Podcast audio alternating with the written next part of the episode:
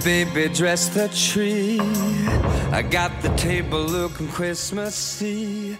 Wrapped up Hey everyone, and welcome to The Pod and the Pendulum. And this month we are taking a break from covering franchises and we're settling down with some of our favorite one off holiday horror movies. So for this week's selection, we have decked ourselves out in our finest outfits. We have set the table with only the most posh of our silverware, and there will absolutely be charades.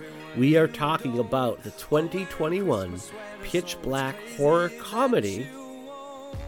May have to put that last word in quotes. Mm-hmm. Silent Night, written and directed by Miss Camille Griffin.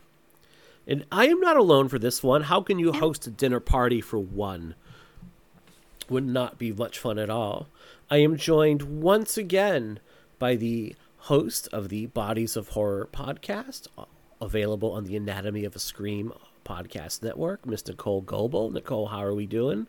Doing great. So, so pumped to talk about this movie. Excellent. Incredible.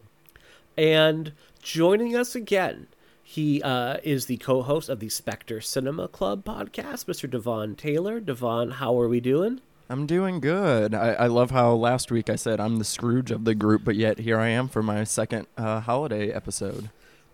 You, I think, are here for almost all of them. I'm I'm I'm still up in the air for Krampus. We'll we'll see because I, Okay. I have a I have a might have a thing, but yeah, I'm, I might be That's here okay. for the whole run, which is kind of funny. Yeah, because like even though I Mhm. don't love Christmas, I do find a lot of Christmas horror that I like, and maybe that's Yeah. why because like it's like the darker spins on the holiday that like feels a little bit more accurate to me than just like kind of Yeah. the bubbles and gumdrops of you know Yeah. regular Christmas movies. Christmas movies in general can be a lot of fun. They can be a bit saccharine. Depends on what you find. And it, it is definitely a cottage industry. Like there's Hallmark, you know, there's like that is a whole cottage industry at this point.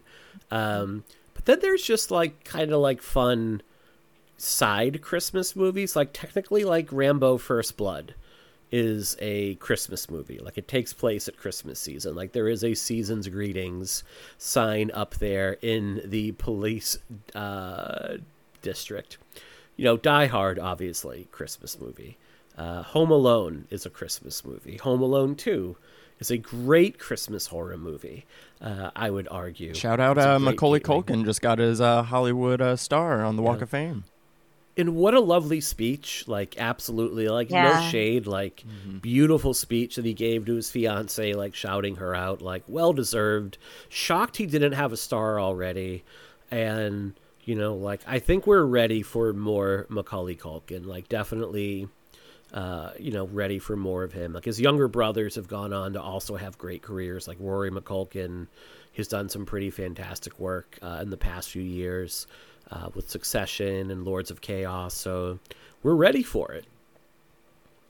I'm ready for a Home Alone movie where like he's in his 40s and maybe there's some PTSD and he has the house set up with traps on Christmas and the family has to kind of avoid them and talk him down from the ledge a little bit. Like I want that. Give me that comedy.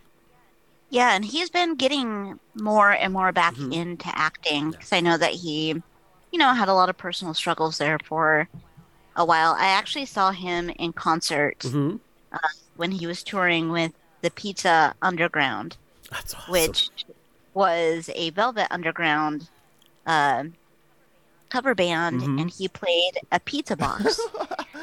um, and when you say he played a pizza box, like as an instrument, or he played the Yes. role of a pizza box, no, he played it as an instrument. it's amazing. uh, and they retooled uh, some of the lyrics to be about pizza. hmm Um, so it it was a lot of fun. Um, but he was on a recent season of American Horror Story, Mhm.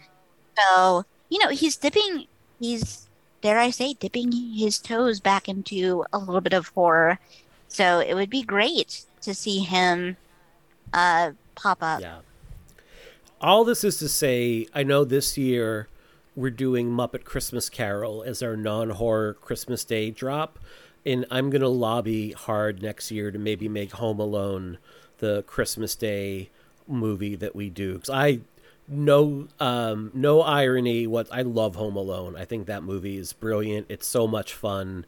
And I didn't watch it until I think my 40s. Like I cuz it came out right when I was a teenager, so I kind of missed that like sweet spot. Like I saw Uncle Buck in theaters and thought like, "Oh, what a cute kid." But like Home Alone was like I was a little bit too old for it, you know, growing up and didn't really catch it until uh like I had a kid. Uh, and like what a delight that movie is. So I think next Christmas season that might be the drop that we do, and I don't know, maybe we'll do a commentary in the patron this year. Who knows? Like just just spitballing. But let's talk about this movie this week. Let's talk about 2021's Silent Night, which is ironic we're doing it this week because there is another Silent Night that is out. John Woo making his return to American cinemas with a Christmas movie, uh, a Christmas action movie, Silent Night. So here we go. But Devon, you were the one that brought this one to the table. Like when we were discussing which movies we should cover for our one-offs, uh, this was your one of your picks, and I'm curious, what was it about this movie that really called out to you? Yeah, I mean, uh, aside from us, you know, hopefully capitalizing on some SEO of John Woo's movie, uh, way too many, way too many films named Silent Night. Way too many of them. Uh, though this one, uh, you know, I think it plays into it really well. Um, but uh, I love the idea of like an end of the world party. Uh, the way that this is uh, kind of set up for it. Um, and I remember whenever it was announced, and I was like, "Oh, I feel like this is gonna really be a Christmas party for like a Christmas movie for me because it's gonna be super dark." And uh, it ended up being in my top ten of that year of uh, 2021. Um, you know, it was uh, it's it's a fascinating watch to like kind of watch these people like still kind of go through some of the social niceties of Christmas, even given the circumstances. But then as that kind of washes away throughout the film um, it's a uh, it's a very darkly humorous film with a uh, fantastic ensemble, and like I think it really juggles the tones really well of uh, kind of keeping you in one place, and then they'll drop kind of a bomb on you, and then you kind of it lifts back up for a minute, and then we go back to the dark stuff, you know, and then. And of course, you know, just the timing of when this came out, uh, you know, you know, post uh, COVID pandemic and stuff, and uh, well, not even post. Like this was still kind of came out whenever we were still uh, kind of dealing with a lot of stuff going on with it. Mm-hmm. Uh, so it was uh, an interesting parallel to the things that were going on. Uh, yeah, so I, I really love this film. 2021 feels like such a blur. Like it feels like very hard to conflate a lot of like what was going on in that year. It feels like a lost year in a lot of ways. Um, so, Nicole, how about yourself? Yeah, I heard about this and was really excited when it dropped. Um, I knew that it was produced by Matthew Vaughn, and I like a lot of his stuff. Um, so I I was looking forward to this. Um, this ended up being an outdoor movie night with one of my friends. Uh, he is really great about um, my, you know, kind of deal with him that he will come over, I will pick the movie, we'll play a game where I make it seem like he has a choice, but he doesn't. Um, and I'll be like, oh, well, what about this movie? It just dropped and it would be really cool to watch it. And he's like, fine. You have the remote, so I guess. Meanwhile, um, you're hitting play on it already. Yeah, I'm like, oh, what's that? Oops. Um, so yeah, it's I love Christmas horror because I love the juxtaposition. I think it's an acknowledgement of how hard this time of year can be um, for a lot of folks on an emotional and mental level. Um, you know, it's supposed to be a really celebratory time, and I think in a lot of ways it is, but it's also really draining and I think that this film tackles so much um, in a pretty compact time. Um, I think I had mentioned that um, in the past with a couple of shorter films, but I, I feel like there's, you know, I feel like we've covered some really good films that really know how to take some interesting narrative pieces and make the most of them without it feeling really bloated. And the performances in this film, I watched it again early this morning. Um, and wow, it's just, I get more and more impressed with this film the more I watch it. Excellent. So I had heard about this movie via Lindsay when she was we were doing the show together. Like she had mentioned it as part of like one of our like three up series where we talk about like new movies we had caught and she had the opportunity to see it as part of its debut at the uh, Toronto International Film Fest. And she loved it. And I was genuinely excited to check it out, like based on her recommendation. Because I typically love like very awkward British humor because it's just an area they excel at. Like I love shows like The Mighty Boosh, uh, Fawlty Towers.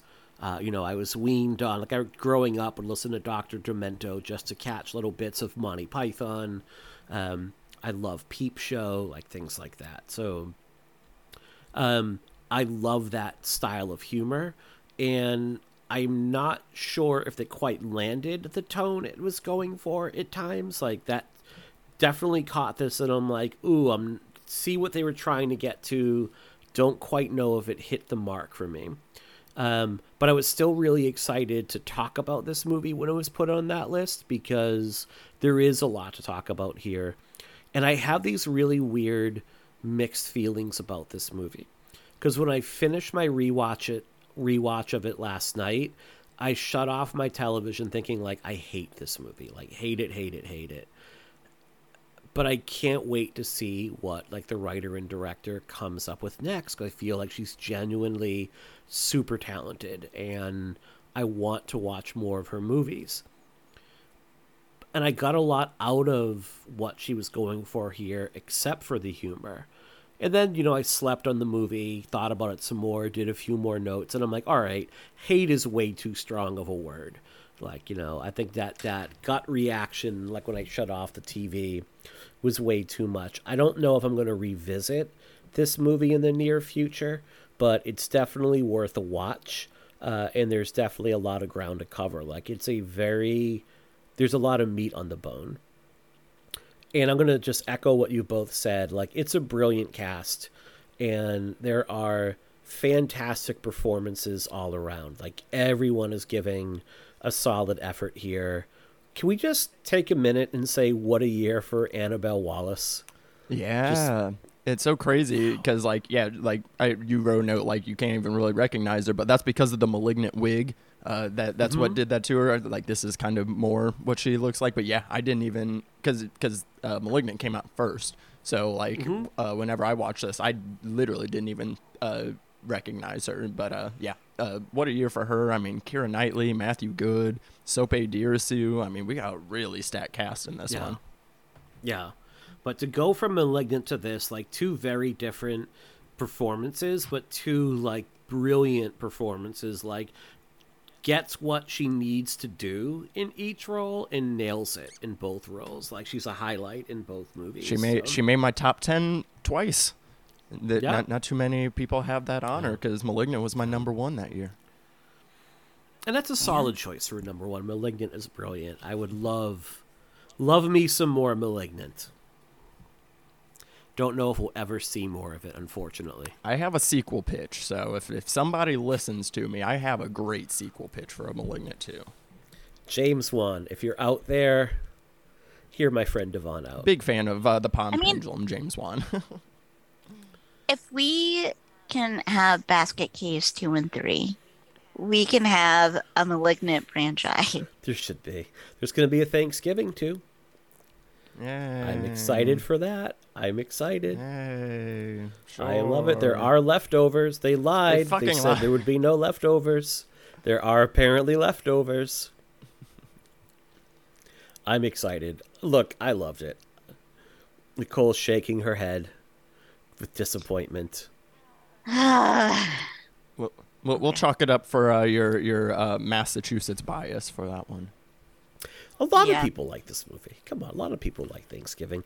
People gonna get mad. It's very high in my top ten for the year. It's like it, very high in my top ten Although I think something else is going to end up very high once I see it this coming week. So uh, let's talk a little bit about the background of this movie. Uh, writer director Camille Griffin. She spoke about trying to get funding for one of her scripts for years, but being unable to do so. She had written a bunch of dramas about dysfunctional middle class in the UK based on her own experiences and upbringing, but found it hard to find a buyer. And at that stage in her career, she had made like seven short films, but that was about it. Like, and she'd also been in a number of film sets working the camera. So she actually, when she was making this movie, had already like been behind the camera on a number of film crews so it wasn't a matter of like oh first time director like she, you know like hope she's not in over her head like no she knew exactly what needed to get done uh, and was able to run like a very tight schedule and get everything done on time which is remarkable considering what we'll talk about in a minute so her son roman was cast as the lead child in taika Waititi's Jojo Rabbit. And while on set, Griffin had the realization that she's like, oh, I could actually turn some of my material into comedy. She figured if, like, Waititi could do it for the Holocaust, nothing would be out of bounds at that point. Which, again, Nicole, I see you shaking your head. Yeah, yeah, feelings about that. But I like, espouse, I like her. Espouse those feelings. Well, I have very complex feelings about Jojo Rabbit, mm-hmm. but I think that Roman is really a good actor.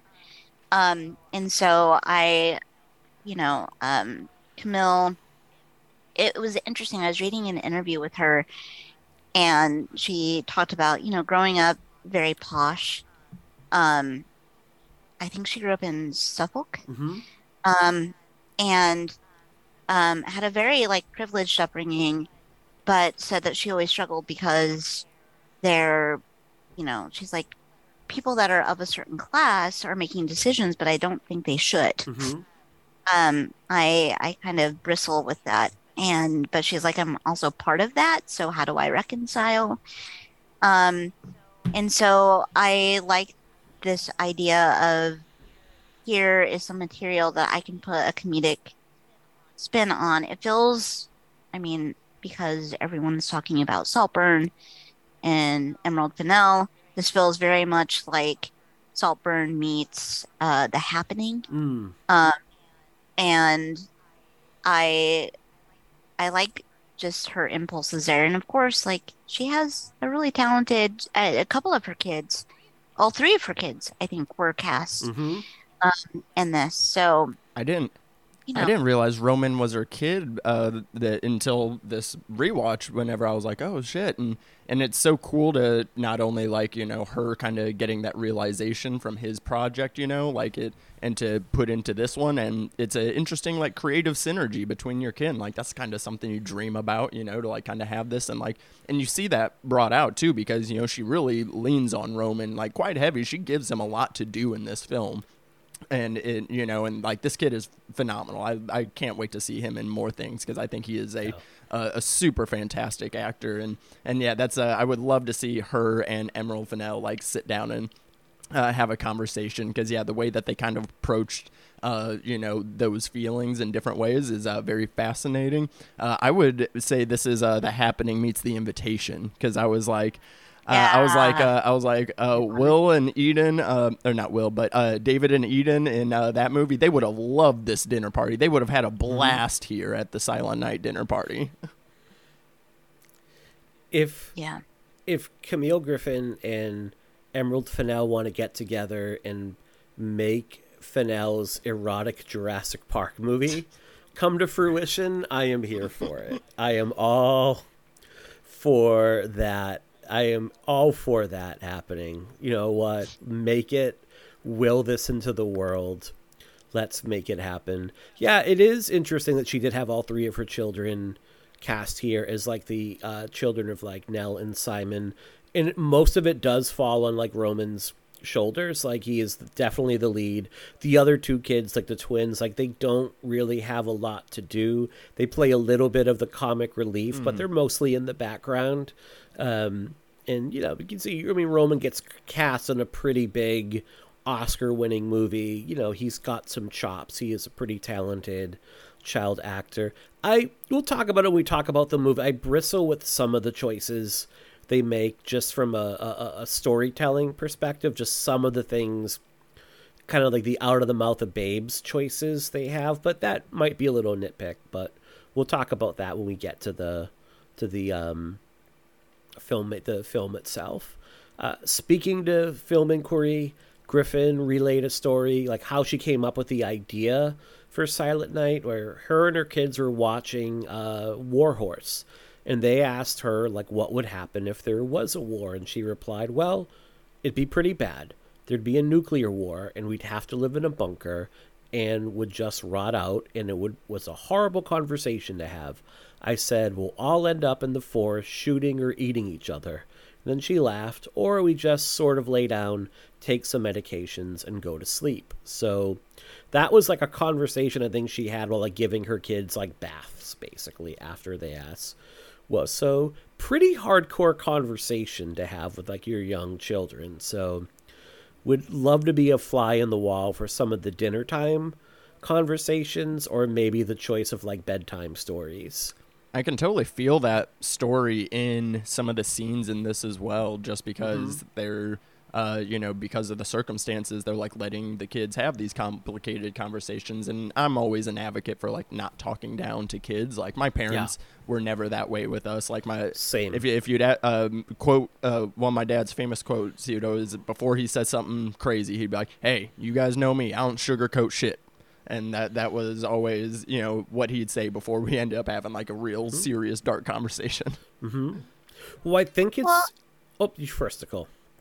I do think, though, that that's an interesting setup of how the story kind of came together because, you know, the whole first chunk of this movie is them sugarcoating mm-hmm. or trying to ignore any sense of reality um, in a lot of ways. So um, I, I find that that was probably you know, her as a parent maybe struggling with, you know, on one level you you do want to protect your kids and not talk about these topics, but at the same time, like if your kids are going to be dying in a matter of hours, you probably should just be like, so here's what's up Mhm.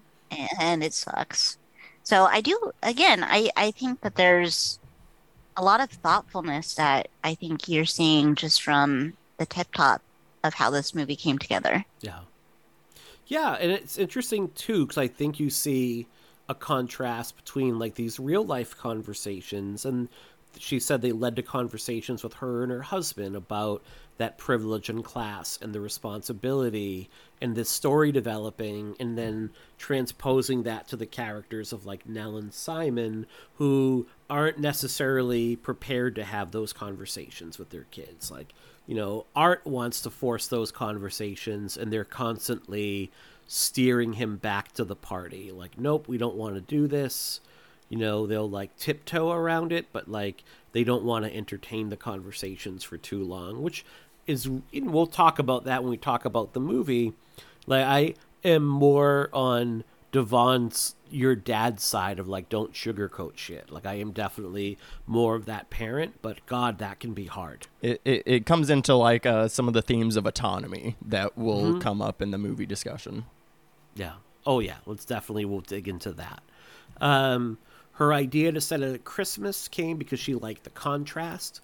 You know, she says Christmas is supposed to be this time of sentimentality and togetherness. So let's make the darkest possible story to contrast that. And I think it really works here. Like unlike last week where we, you know, I pitched this idea that like it's a little bit cynical to set better watch out at Christmas because otherwise the movie's good, but ultimately maybe a little disposable where setting it during the holiday season now whenever you like you said need those SEO clicks or need that clickbait every year there's going to be those like 10 holiday horror movies you should watch. Like there's a really good chance better watch out makes that list. This i think the christmas setting really really works. It's a great contrast and it's a smart move to set it here yeah, it's like uh, I could see this working also as a Thanksgiving movie, or mm-hmm. or even uh, uh I, but I think I think New Year's Eve would have been too on the nose. Uh, mm-hmm. So I mm-hmm. think yeah, Christmas was kind of the yeah. the perfect for the for the contrast yeah. of it. Thanksgiving just it's not a thing in Britain. Oh yeah, that is also true. Yeah, yeah. So they always like when we call like uh, when we're off on Thanksgiving, we'll call my wife's family, and they're like, "Yeah, we're just working today. It's just Thursday." And I'm like, I made this giant meal. And they're like, Of course you did. Uh, because you're like a big dude. I'm like, No, because it's Thanksgiving. So this script existed long before anyone had heard of COVID. The first draft, the cataclysmic event, was actually going to be a virus, but Griffin's agent advised like no one's going to believe that. So the toxic fumes were substituted uh, as an idea like climate change was a much more believable idea for a cataclysmic event than say a virus wiping out millions of people, which whoops. Um, as the film was shooting, Griffin says like news of the virus started to emerge, but lockdowns were not yet in effect and she actually talked to cinema scholars and she said of the shoot is a quote from her anyways the pandemic grew as we were filming and we had a three and a half week shoot. And by the end of the third week people were frightened. We wrapped early and then we were editing. And i think at the point we were we where we locked the edit there wasn't a vaccine. They were still hoping to find a vaccine but it wasn't being administered it wasn't out in the public so there were lots of things. Had I known then what I know now, obviously, there might have been more delicate choices we would have made. But we were working in a bubble, not only a physical bubble, but an emotional bubble. We were all sitting in our homes going, What the hell's going on? So, you know, she talks about it being like a really fraught time, like that race to get things done. Like, I think everybody knew everything was going to shut down like February, March by March everybody knew like all right, things are going to be shutting down and everybody was in a bit of a panic to get as much done as possible before that happened. Um, and then once that occurred, one of the we can talk about it like to me I think the scariest thing about the lockdown or genuinely maybe the most upsetting thing was we didn't have any idea of when it was going to end. Like if someone said like you're going to be in your homes for 6 months, this is when we think we're going to lift it. This is the end date. You can deal with that because like you can circle a day in the calendar and say this is how much time is left. Like it's how I get through the school year. I literally say this is the last day of school and I can tell you right now we're 57 days into the school year. I have hmm. 123 days left until summer break. I can tell you how many days there are 15 days until Christmas break, and I get a week off. And it's how I get through. It's like it's what mentally lets me get through the year. Not if I didn't know that, I would be a mess. Yeah, that's that's very fascinating because I, I like tracking the timelines of some of these movies that do kind of have, you know, illusions or you know feelings that we were having you know uh, due to covid. And it's kind of crazy that this was you know uh, so early in it because i see especially on rewatch i see so many things that i was like oh my goodness like this you know i really felt a lot of these certain things. Um, so it's kind of fascinating to you know see see the way that that evolved and and I and like you had mentioned, like uh, it's kind of how they you know did it in this, you know, which is you know they did have a, a date in time that they knew that when the gas was going to be coming. So like you know, it, but even still, even still knowing, it still kind of you know had this other kind of fear for them. Mm-hmm. Well, I think what's interesting too is that even though there's some certainty about you know this is when it's supposed to happen because obviously they're tracking it as it's spreading. um, there's still a lot of uncertainty about like, you know, what will this actually look like? We have this understanding of what we're being told, but I think that there's still kind of this seed of, you know, are we being lied to? Mm-hmm. Is is there more information out there that we're not being told? And I think that's really where I think Mike, what you were alluding to before from the mouth of babes, yep. um, kind of comes in. I'm actually here just like alluding um, to the idea of just making this thing, just like trying to get everybody locked in, just trying to get the film yeah. locked, making sure that all your parts are done so you can send everybody home safely and then editing it and going like do we need pickup shots? Do i have to bring anybody back? Can we get into this lead? I think they I, I believe i read they went back for like a week and actually filmed a little bit more uh, with a tight bubble at some point in 2020 um, to just like finish the picture and then got some pickup shots as well. So like a really and we've seen there were like a lot of great indie films that came out in the wake of the pandemic that were like literally five person crews where you have like one or two performers totally like tiny tiny um, pandemic movies. I'm thinking like benson and moorhead doing like digging in the dirt was one of them. Um, something in the dirt something in the dirt you're right thank you. Um, there's like a lot of like great little pandemic titles that have come out like the harbinger um, by um, oh god i interviewed him and love him dearly and now i'm drawing a blank in his name because i always do that but the harbinger which is one of my favorite movies of last year is another like great pandemic title. So people were able to create and do incredible things but god love you like what a crazy time to do it yeah, you had mentioned 2021 being like kind of a lost year for films, and honestly, like that was like one like I had so many like of my favorites come out in that time because it was such a, uh, a, you know, an interesting time. That like yes, there were obviously like constraints, but then I feel like there was also since you know these movies weren't going to theaters and stuff like that, there was also maybe a little bit more freedom creatively, at least with uh, mm-hmm. telling some of these stories as well. Yeah, absolutely the shackles are off a little bit. You can do whatever. I mean, we saw that with Host, right? I mean, I'm not the biggest fan of Host, uh, and I know I'm in the minority there, but they're like, yeah, we can just do a 60 minute movie. That's as long as a story needs to be. So we'll just make it 61 minutes because that's all we need. And people loved it. Yeah, I think I think that movie like kind of was you know even though because I'm kind of the same way I thought it was like you know it was fun for what was, um, mm-hmm. but I think it gave people hope that it's like oh no like we can still make movies, we can still make art, and we can still have these things uh, even in this time, you know. Mm-hmm. I can tell you who loves Host, Teen Girls, because that was like my daughter's birthday party movie. They watch it in the basement, and we were like sitting right above them in the living room, and I could time like where they were in the movie based on like when the screams were coming. So we're like, all right, there's 40 mo- minutes left. There's 35 minutes left. So it was pretty much like that. Again, we'll talk really briefly about this cast because uh, it is like pretty much stacked from top to bottom.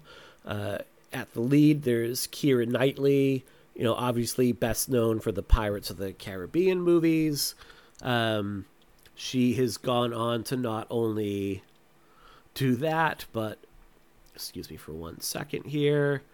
Now she does like a lot of period pieces like Pride and Prejudice. She's done Atonement, The Imitation Game, which she did with Simon Good, but again, best known as Elizabeth Swann from the Pirates of the Caribbean series.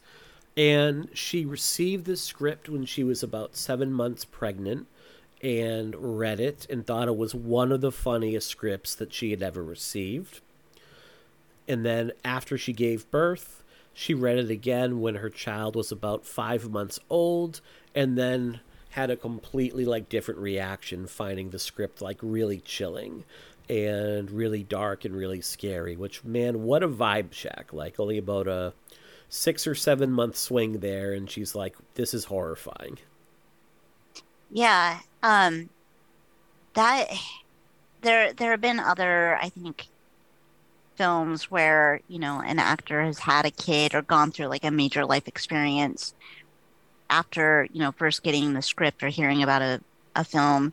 And then all of a sudden they're like, wow, this material is completely uh, different now Yep. in a certain perspective. And I, I think you do see that, I think, in her performance. I really like her. She's, I mean, I know that she's known for doing her period pieces, but she's also really great in uh, um, Never Let Me Go, which is kind of an indie with uh, Carey Mulligan, Andrew Garfield, and it's really, um, really kind of dark and sad. Um, she was in Cronenberg's Dangerous Method. Um, so I I like her and I think yeah, this cast is absolute bangers. Stacked. Yes. You have uh, Matthew Goode playing opposite her as her husband Simon. He had appeared with her in The Imitation Game. Before that, he had done uh, Watchmen, where he plays Ozymandias. He appeared in Stoker, uh, and he was also the lead in the show. I think it's on AMC and Shudder, uh, The Discovery of Witches. So he's playing the dad here. This is one of the first major roles for Lily Rose Depp, uh, daughter of Johnny Depp.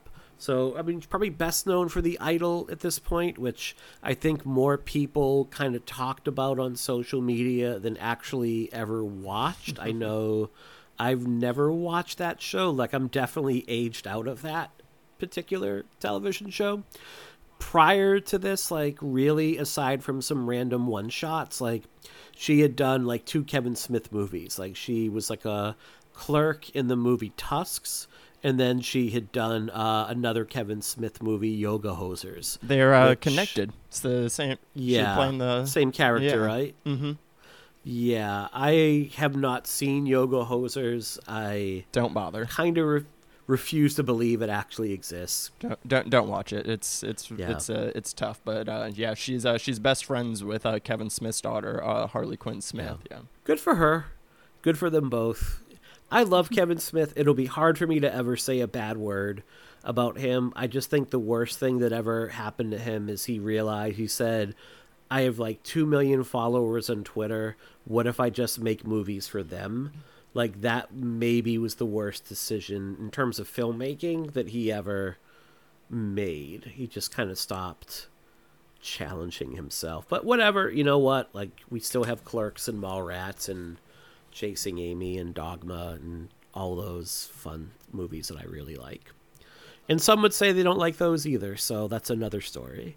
Uh, Sope Dirisu stars as co-stars as James. He's done some great work, like co-lead of the show Gangs of London, and then he did His House for Netflix, ah. which is awesome. You want to talk about a, a gut punch of a movie? That movie is Yeah. that's a heavy movie, and and I love. I, I I really hope that I'll be able to pull a clip from this movie like here in the future because they've been you know trying to figure out who's gonna be the next James Bond. Uh, a lot Mm-hmm. of people on Twitter have thrown around uh, Dirisu's name, and then there's a line in the movie where uh, Yeah. Annabelle Wallis's character calls him James Bond, and I was like, so I'm really hoping he actually does get cast just so I can pull the clip from this film of her uh, calling him James Bond. Yeah. They even yeah, you're right. They reference that in the movie like you look like James Bond and they all look at they all look at her funny, but he kind of does. I mean, He would be a great James Bond because he's got the action Oh, chops for sure. cuz I feel like Idris Elba like the time has maybe passed like he might have aged out of it a little bit. Mm-hmm. Um I'd still go watch it.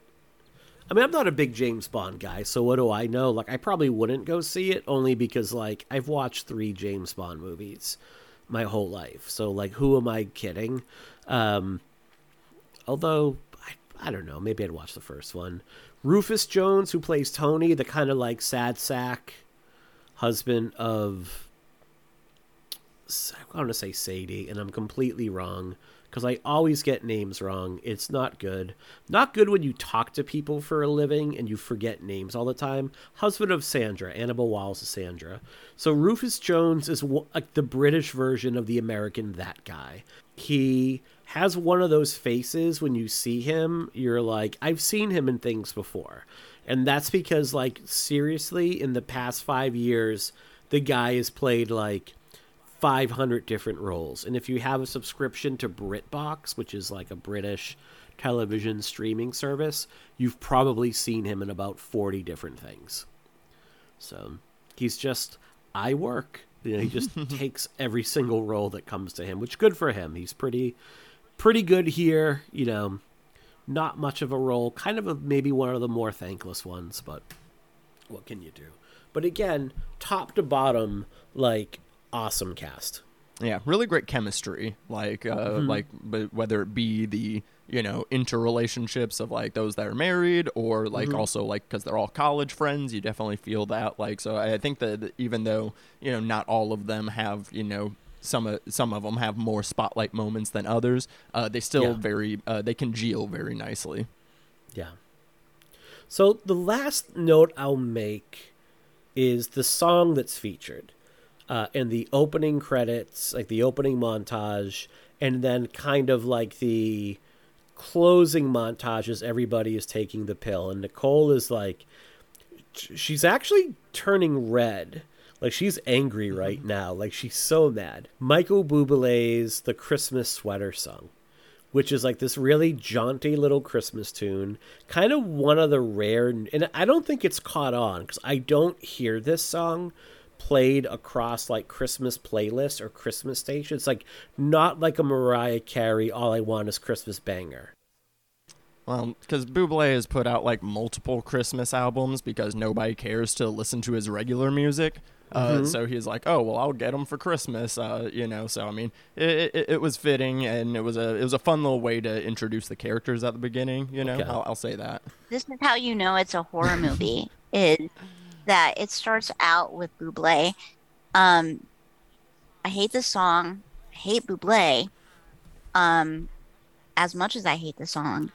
Um, but I think the song is kind of perfect because it does have a slightly like more ominous kind of opening to it. Mm-hmm. So I I I do appreciate the vibe and and I do think that you know the whole scene of them in the car um, driving up uh, I think is really cute when when she's telling her girlfriend, "I really like this song," and the girlfriend is very much like me, like, "No, shut the fuck up, like please just start, please just shut it off." So a, a, couple things about it was not written for this movie, but it was released around the same time. I'm actually surprised they got there. I'm sure it's not cheap to get the music rights for a song like this, especially. I mean, like whatever we think about the guy, like he's a pretty big recording artist, so I'm sure like it's probably not cheap to get the rights. And this is what he had to say. My God, like this is AI generated quote right here, and this is the sweet, meaningful story that the song depicts has touched the hearts of his fans across the world. While talking to CNN, the singer revealed hanging out with my family and all our relatives and friends. For me, there's nothing better than that. He added also added, "To me, the holidays are about bringing people together and being with family. It's no secret it's my favorite time of the year. The holidays are a time to step back and cherish your loved ones." He further said he used to sing and dance to Christmas songs like Feliz Navidad and Santa Claus is Coming to Town and more with his family during Christmas. And to me, it is like. I am a human. I love Christmas. I swear I'm a human. like, can you picture Frank Sinatra saying something like Frank Sinatra would beat the shit out of like a, a reporter that asked him something like that? And then he's like, I got to go bang Ava Gardner get out of here with this. Just stop. You know? Miss you, Frank. He's, God, yeah. he's so. Ah. Oh, it's the most PR generated. So, he doesn't talk about the movie being there's no word whatsoever about like oh yeah by the way this song is going to be in a new horror movie where everybody commits mass suicide at the end and then the world ends. Like no word about that. But he talks like the music video is apparently about uh, the christmas sweater trying to convince a woman to wear it and then someone wears a matching sweater at a party and they go home together. So the message is like wear an ugly christmas sweater to a party and you'll get laid. So, you know, continuing the trend yay. of slightly creepy Christmas songs. Yeah, lovely. So that's the background. And let's talk about this movie now. We did a little bit, let's kind of dig in. And I I'll ask you both cuz I've kind of chatted here a lot. What do you both make of like the opening montage that sets up this movie? You know, you have the jaunty tune, whatever you think of the tune, it is jaunty. It is, you know, I think what you would typically see in a happy, upbeat, kind of like light comedy. How do these first, like, say, five to ten minutes kind of like set up and set up like this movie on a T for what it's about to deliver? It, it does an interesting thing of because yeah it is very merry it is very kind of uh, you know kind of supposed to have this like warmth feeling to it but then you can still see with some of the actors like you can like see like a layer of like unsureness to them and you know and it can go to you know the way that people kind of feel about holidays in general like oh like what if I have something going on in my life, but hey, I got to make this appearance at the family thing, so I got to pretend like I'm, you know, doing all good, you know, and everything. So it's like it kind of has that layer to it, but then on the rewatch is whenever you can kind of uh, you know see some of the nods uh, as to the things that are gonna happen. And again, like the language that they use of like, oh yeah, I had to go, you know, wrestle uh, this away from somebody at the grocery store. You know, people always say that, but then they actually mean it in this one when we, you know, kind of know the premise of this. So like, uh, uh, it it's a lot more interesting on the rewatch, uh, kind of uh, looking at like the little details and the way that the characters are, you know, appro- um, you know, the way that they're feeling as they're approaching this party.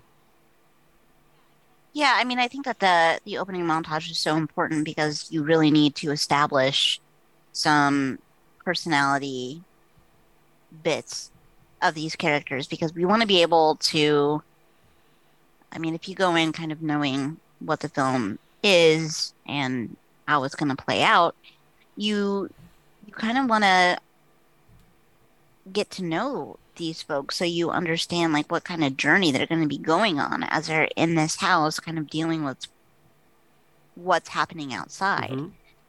um i always one thing and this is probably nothing and just me being ridiculous um but one thing i did notice um in my most recent rewatch of this was that um art cuts himself, bleeds on the carrot, and he is the only one that is bleeding at the end.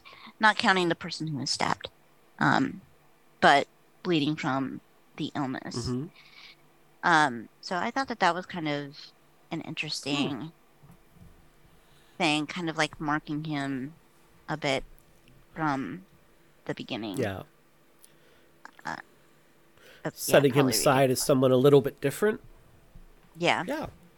Um, and I like what you said there too, Devon, about like this could be either thing. Like on first watch, you know, you do have these persons, like you have Lily Rose Depp's character of Sophie, who is um, new. Like she doesn't know these people. Like she's just showing up for the first time and kind of like going to their house. And then you have um, Alex who is like the girlfriend of of uh, Bella who is just kind of tolerating these people in a way. Like she's not around her own mom and she's just like drag in some ways kind of dragged along for it. And like all right i'm spending christmas not necessarily with strangers but not necessarily with people that i would choose to spend Christmas with outside of like my girlfriend.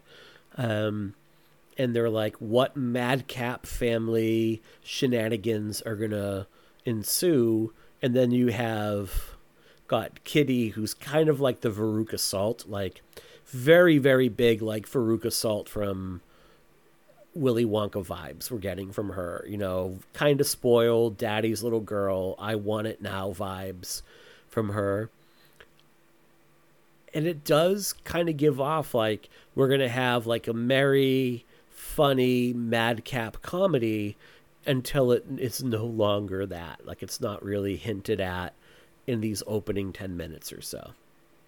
Yeah, it's like, and, and you still see them doing like you know the the preparations that you normally would for Mhm. for a holiday gathering, but then like with like just like little slight differences, like Yeah. whenever um, Nell is like kind of going around picking up, she just like throws the the like bed sheets in the trunk because it's like oh Mm. well i don't really need to make the bed today you know for what's going to happen later you know so like you're kind of seeing uh, some of those little details you're seeing uh, Yep. matthew goode chucking the chickens over the fence uh, and Mm-hmm.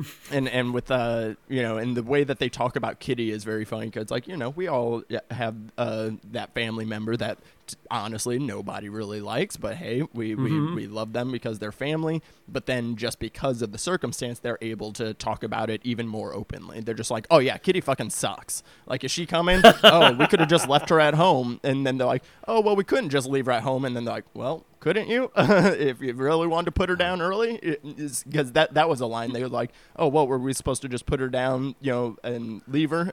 And it's like oh Yep. now i know what you guys were talking about. Like they're literally just openly talking about oh we hope that uh, kitty's the first one to go Yeah. I might even be that family member to some of my relatives, to be quite honest. So, um, here's a general question I have. So we get this setting, and it's this gorgeous estate, like beautiful posh home. Everyone is dressed like they're in tuxedos and luxurious outfits. It is like an obscenely wealthy estate huge manor, like these lovely grounds, not a person that's around them. How do we I feel like as an American audience, like we are way cooler with spending time with like obscenely wealthy British people than we are with like an American wealthy family. And maybe I'm completely wrong, like maybe I'm stating my own biases here, but there seems to be like, all right, wealthy British people, like totally cool. Something seems totally. We're either like your Ebenezer Scrooge, like you're, or like Scrooge McDuck, like you have all the money in the world, or you're Tiny Tim and Oliver Twist, like you have no money and you're just like shoveling gruel down your throat. Like there's no in between. And we will watch like Downton Abbey and The Crown and we'll like consume that like there's no tomorrow and have no problem with it. Why are we cooler with watching like rich British people, I guess, is what I'm fumbling around with here. I think it's because it we can pretend it doesn't have that direct impact on us. Okay. That that system doesn't have that direct impact Mm-hmm. on us. I think what is cool about this movie is that they talk about it. They talk about like, well, is the queen like is the queen in her bunker? Is she eating dog food? Um, which I love how that keeps coming back, Mhm. and I love the moment at during the dinner where Matthew Goode has to tell Keira Knightley like, no, the dog food is actually because she has dog. She's not eating the dog food. She's like, oh right. Um, yeah, and I think it's also very interesting because we find out that this has that this is a family home, that it's not Keira Mm-hmm. and Matthew Goode's home, that it's her parents. Yeah. Um, so yeah, I just think that we're fine with it because it's, well, we're away from that. We broke away from that. We made a point to break away from that system, so we're, we don't have to involve ourselves in it. And but that's kind of a fallacy in and of itself. Yeah, I, I think Nicole hit it really on the head. Yeah, we're just not as connected to it. We don't understand their kind of wealth and class system uh, as much as we understand our own. Um, and yeah, and, and I think this one is interesting. Like this is you know kind of a more fair portrayal of like you know because I wouldn't consider this like an Eat the Rich movie because it's not because it's kind of like everybody in the world, but it, Yeah. it but this kind of puts it in a context though that it's like as much as we do love to see rich people suffer from time to time, hey, not every rich pe- person in the world is evil. You know, they're also still human beings themselves, and they're also gonna also die themselves as well. You know, so you know, I think the inevitableness of this situation, um, we don't need to see like the extra uh, of them being cut down to size. You know, like oh, let me take you down a few notches. It's like they're already Yeah. be taken down a few notches in a few hours. You know, so it's like we don't really need to have the um, in this film like some sort of uh, you know eat the rich commentary for this. Well, I still think that the Eat the Rich commentary pokes through, but in a very subtle way. Like the conversation that um, Art and his dad have when it's revealed that not everyone has received the exit pill. Um, and, you know, it's really uncomfortable. Um, and Art is like, I want to, you know, be honest with me are there people who haven't been given this pill and I want to know why? And we learn that folks that are experiencing experiencing homelessness, illegal immigrants, and probably other populations aren't getting access to this exit pill. And the whole idea of this exit pill is that it's supposed to make everything easier. Like you just die painlessly. Although I think we learned that that's not even necessarily um, true. So I, I I think that you're exactly right, Devon. I think it it doesn't have to be. This isn't. It, it's not a film about that, so it doesn't have to make it kind of the centerpiece. Yeah.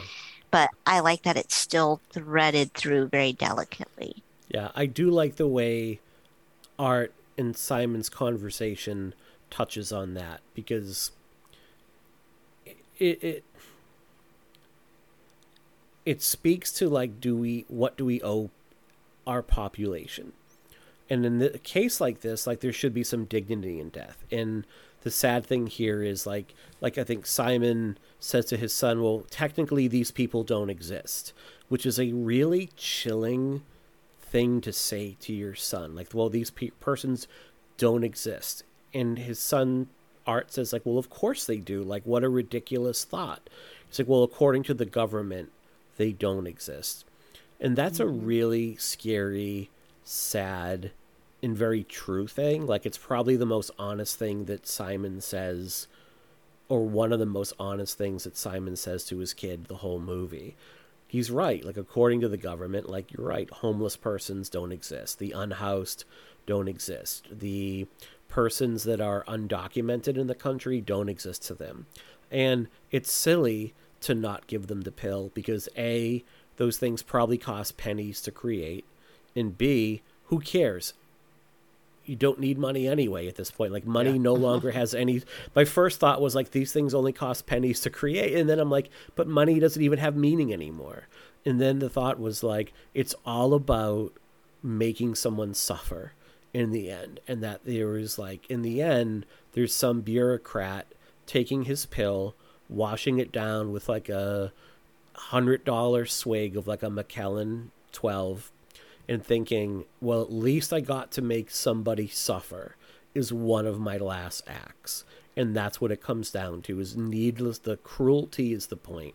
And I think that's what Griffin is saying here is that there is always going to be a certain class of persons. And I don't mean class as in class structure, but like a certain type of person and they're usually in power because they want to achieve power that is going to make others want to suffer that that's the whole point of their existence Yeah, and I feel that that's in the interview that I was reading with the director. I think that that's what she was really zeroing in on with some of the ideas that she wanted to expound on, you know, based on her upbringing of why, know, why are people in my situation, um, my standing in life, able to make some of these choices about what matters, who matters, in society um and how you grapple with that and again like what what do you do when when that's a, a reality how do you Yeah. It- It's fascinating the the point that you made that it's like yeah like why wouldn't everybody get this? If the world's ending money is not going to be a thing anymore we're not you know like it, it, there's no cost for supplies you know at this point. Um, so I find that fascinating because during uh, whenever the vaccine was released um, I was working at Dodger Stadium. I was uh, there at the the vaccination sites. And the hardest part of that was like I was put in this position because uh, if you guys remember when it came out, there were the tiers on like who on who gets it at certain points. So it was such a like it was an impossibly hard thing for me to have to tell people like, because people would show up even if they weren't in the tier and be like, "Well, I'm here already. Why don't you just give it to me?" You know, and it was because like, you know, we had a limited supply for like that day. They had very tight expiration dates, things like that, and they couldn't also over like they couldn't make extras. Like it was like you we make it for the day for this amount of people and that's the reason that we did so like we would literally have to like have people that l- waited three hours in line thinking that they were going to slip through and like get it. And then we're like mm-hmm. no i'm sorry. Like you got to go because it, the other people. And like so like the way that they made those tiers out of you know who should get it was like elderly was the top and then it was like first responders and then and then it like kind of went by age groups and things like that. And it was like kind of wondering like how did they come up with this tier system to designate who it's more important to get this now when we all everybody wants everyone to have it but we had to have some sort of like structure to it um you know which was you know it was it was fucking tough like i you know i had people screaming in my face you know because they were you know super upset that they couldn't you know get it at Yeah. the time that they wanted to so uh yeah very fascinating to see that in this as well Yeah. Well, and you get into the conversation that Sophie has, which I really love that she, despite being the new person, and obviously I think a little bit nervous about being there, she doesn't hold back um, because Kitty makes the comment they're talking about the queen, and you know, it's a complicated thing because I kind of see where Kitty is coming Mhm. from with the queen, especially being like. 112 Uh, yeah, yeah, like bones are made of dust. Yeah, like yeah, you know, I she's fine. Like, do we really have to worry about her? Um, but Sophie and I do this all the time. Um, I'm that person that will be like, okay, well, first off, fuck you and your ageism. Um, even though you're a child, fuck you and your ageism. And let me lay down some hard truths about why are we making these delineations about what populations matter. And I mean, I I love that this is again, it's getting into not just kind of the class piece, but um, I think especially you know our own experiences with the vaccines and even beyond that, just the COVID experience overall and how certain populations hmm you know, had a much rougher go um, because of how people, you know, were like, "Oh, they don't really matter. Um, you know, if they get sick, they get sick. They're sick anyway. So, um, I don't know. I, I just really appreciate that the film has these conversations, but I think then you have these characters that are like, all right, let's move on. No more. Yeah. Shut up. Let's Let it go. Let's talk more about that dinner conversation because I noted that here because I think there's a lot going on in that conversation and I think it it's fascinating. I get what um Sophie is arguing for there and I don't think the conversation that Wallis's character is going for. I don't think Sandra is necessarily trying to be cruel or ageist. I think she's trying to offer like a kind of false comfort to the kids. And I think that is something we often like when our parents are older and they're sick. Yeah. Um it's something that we would say like something that a conversation I'm going to have to have with my daughter at some point. And it's a conversation that like my wife had with her mother when her father was very ill and was in hospice was like, well, dad lived like a very full life. He had a very long life. He was happy. He raised a wonderful family. Like he lived a life. Like and this is what we all come to in the end and it wasn't like, well, he deserves to die or there's nothing more. It's like, no, there's nothing more that could be done for him, but we can still celebrate like the life that he had. Um, and I think what Sandra's trying to offer there is less about, well, these people don't deserve medication or a chance to live. It's more like there's nothing that can be done. We can celebrate the fact that they had an opportunity to live like a full life. Does that, I don't know if that makes sense. I get what you're saying, where like in other circumstances, if you're like, hey, there's this medicine that can like, it can exempt you from, you know, Pain. you won't die from Yeah. this thing you won't like if we give you this medicine you will not die from this mist but we're not going to give it to you because you're above 75 years old. And you've had your run grandpa you're all done. That would be more to me like ageism.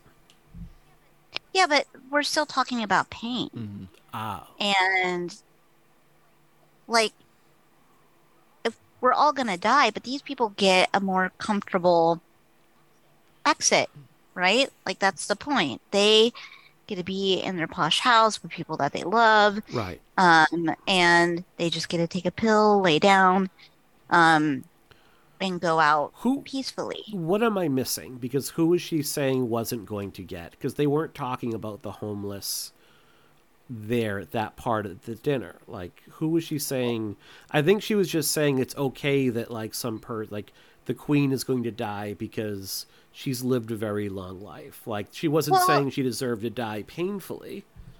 Yeah, but I think they're also talking about because there's, and, and maybe I'm misremembering bits and pieces um, in a certain order, but I think we also get the, the eh, there's also art is kind of interjecting into the conversation because he's seeing the headlines on the packages because they've which I think is brilliantly morbid. Mm-hmm. they've wrapped up the gifts in these newspapers Mm. all about like this impending doom. And so he's looking at it and asking questions and i think that that's fueling a lot of the conversation at the table. And so i think there's kind of two different conversations happening. One is about um you know to to what you're saying you know well someone that's older and is passing away, they've lived a life and that's worth celebrating. Like they've had different experiences and just as we would if they were to pass naturally, we we recognize and celebrate that they had a long life. Yeah. Um but I think that there's also some interjection about well does she have the pill? Um does she have the exit pill? And I I think that there's some back and forth there, which then Mhm. shifts the conversation to someone saying, and I think it's actually Kitty who, uh, Mm-hmm. in her asshole mode, says, "Well, does it even matter?"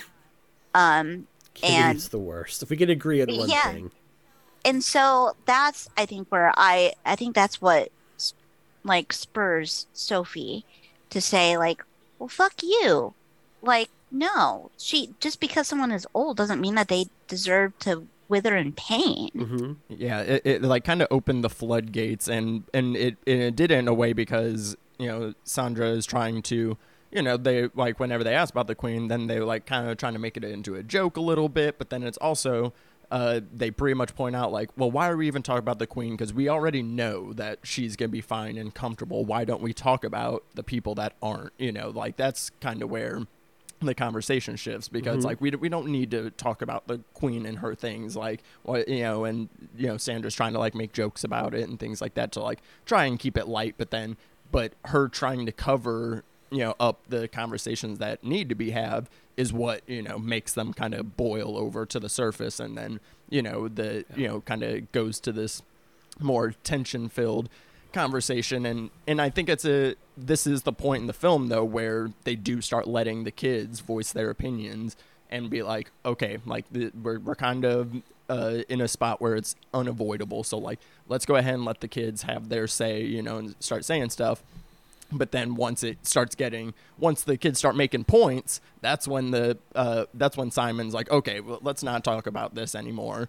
you know because they are you know making points that you know that the uh, that the parents kind of refuse to uh, acknowledge and like or they that they know is there but they don't want to talk about like the actual points that they have you know? So like that's kind of how the, the the tension like kind of gets upped in this in this sequence Devon, how do you feel about Simon's role in all this? Because you can watch his discomfort growing throughout this scene where he's doing his best. Like, he's, well, part of it is he wants to protect the children from this conversation. I feel like that's a cover. He's not ready to have these conversations. Like he's using the kids almost as a cover for himself, like his own fear. He's very scared. He admits at the end, like, I'm terrified, which is totally understandable. Like, hey, not going to blame him. But he's not ready to have these conversations, and he's telling Sophie, like, I need you to back off. Like, and you are a guest in our home. Stop doing this. And Sophie is going to press forward anyway. So I hear what you're saying. I'm still like, and I see that line that you just drew in the sand. Allow me to just like step over that line. I mean, yeah. Let me let me go ahead and take this moment to say. So every every year, I give an award out uh, I call it the horror good boy of the year because most men in horror movies suck. But you know what? There are ones that are, are, are good ones. And, and Simon was my good boy of 2021 because he is flawed. And I will say this dinner scene is kind of the, the part where uh, you kind of see some of the um, you know the the flawedness of his character because but he is just trying so hard like that's the thing like they they even like they allow the kids to like you know cuss and things like that. And like and in certain circumstances you know if this was the case i know certain families would just be like ah no rules at all. Like do whatever you want. But even in this circumstance he is still trying to be a good dad. He is still trying to mm-hmm. um you know protect his kids and he's trying to do these things. And uh, i just see that throughout the whole film. Like he really is just like trying so hard to like you know keep a balance between like yes, we do need to have this kind of stuff, and like, yes, we need to have this. Um, I think um, in any other instance, yeah, Sophie would kind of be overstepping their bounds. But considering the the circumstances, one, she chose to spend this apocalypse with you guys. So like at this point, she's not even just a guest anymore. She should be considered family because she is there with you guys, and and it would also be rude to like also like not let her be able to say her piece and like kind of have to just wrestle with these thoughts on her own you know like i think you know that's kind of uh, certain things that uh, kind of keep coming up is like you know the the uh, again like the autonomy and choices like oh like you know well she's dealing with it in this way like and it, we need to be fair to her like because uh, I, I, love the recurring thing that Nell keeps saying throughout the movie that uh, this is all about truth and love. It's all about truth and love and togetherness. And it's like, well, if it's actually about truth, then like we would be having these conversations throughout the night. The only thing that I would say uh, is uh, Simon could have been like, hey, let's not do this at dinner so that way we can enjoy the meal. But like, if he would have said, hey guys, we're going to have dinner and then afterwards we're gonna have like a just sit around discussion and we can air these things out. So like that's the kind of part that i can see that like he did really just want to have this like one nice meal and then it kind of goes to that point. But like so he, he could have made just more of a distinction that way. What do you think i i like what you're saying there and that does make a lot of sense about sophie at this point. I mean this is their last christmas like she should be considered maybe part of the brood and part of the family and not really a stranger at this point although that is it's still pretty hard sometimes to take somebody that is like very new in. Um, and a lot of it is just simon's own discomfort and simon's got to learn to maybe sit with it a little bit. And i think maybe one of the things i struggle with with this movie like one of the reasons why i take it down a peg is like it and it's funny to say a movie about the end of human civilization as we know it the stakes don't feel large enough But I think like the big issue I have with it is like the stakes within this family often don't feel large enough. Like we move from the dinner scene to like after they give out the presents, you kind of do have that conversation where Sandra gets a little bit tipsy and she is sitting next to her husband Tony and looks at James and is like, "Why didn't you ever fuck me?" And that is like the biggest stakes that there are at that point. And it's resolved pretty quickly with no hard feelings. Like I feel like a um little bit better version of this movie. You have this family that like there's this real tension that's never been resolved and this is the last night they're going to have to resolve it before they go to their maker. And there's some real issues that they've never gotten into. Here everybody seems to really like one another. And i think the issue i have is why am i spending time with this particular family on the last night on earth and you covered Hitchcock recently on Spectre Cinema Club, like you did a mm-hmm. deep dive into Hitchcock, right? So I think about the opening of Psycho, and I think about Hitchcock's camera work, where you have like a long shot of the hotel, and that camera starts moving towards like an open window, and it could have moved into any of those windows and settled on any number of stories. And it just happened upon Marion Crane's hotel room, and it decides to tell that story because it was the most interesting one. Why is the camera settling on this particular family story? Because they're not that particularly interesting of a family to me at the end of the day. Yeah, maybe it's to kind of have that you know that ability to you know paste anybody's kind of feelings mm-hmm. onto this family you know kind of in that way um because yeah i think maybe it cause i think maybe it would have it, it was trying to also have these people like confront stuff because i think if we were kind of you know um, focusing on like more of a middle class family or even like lower ca- class family um, it, there's going to be kind of different issues, yeah. and I think just due to the fact that this movie is an apocalypse end of the world movie, um, you know, I don't think the stakes are you know higher in any degree because the stakes are all the same for everybody. You know, mm-hmm. so it's like when there's when all the stakes are the same, is there any stakes at all? I guess. Yeah, yeah, because they're what? yeah they're they're not too terribly interesting. And yeah, the, like because I, I if I have one quibble because I do love that open conversation scene. Um, just in the mm-hmm. because I think it's well performed. Like the the look on Tony's faces, you know, Sandra, like you know, like um, and like uh, and Nell and Nell and Simon just cracking up as like these like things about you know who who fucked Tony on their break and like not fucking James. Um, yeah, mm-hmm. like it's a very well performed scene, but at the same time, oh, like yeah. yeah. I definitely would have liked there to been like more like secrets uh, that come mm-hmm. up or like you know more things that kind of have a little bit more moral weight to them. Um, but then yeah. I guess it's also uh, at the end of the day, hey, we're all gonna die here. So like, do we really need to drudge up the the like real serious mm-hmm. stuff that we talk about? Like, these are just like kind of the fun things that like have been on our mind, like that do matter, but also aren't uh, as sure. dire. I think that it also is speaking to what is important to these people. They're a little self centered. Mm-hmm. Um, and so when you're facing the end of your life and you want to, you know, have these conversations, you're going to want to have conversations about the things that matter to you. And what matters to her is, James, why didn't you fuck me. Um, so I I think it's appropriate. I think also outside of Sophie, you know, they talk a little bit about everyone that's there taking this oath um, to take the exit pill. Um, but I would perhaps make a wager that there is a little bit more to the oath as well to say like we don't want there to be lots of drama. We don't, mm-hmm. you know, because to what Devon said earlier is Nell always comes back to uh, truth and love. And so I think that they're playing kind of kind of both ends. They want to be able to have difficult conversations knowing that they're going to naturally occur, but they also want to gloss over any real issues and just make it seem like this is any other, you know, slightly uncomfortable Yeah.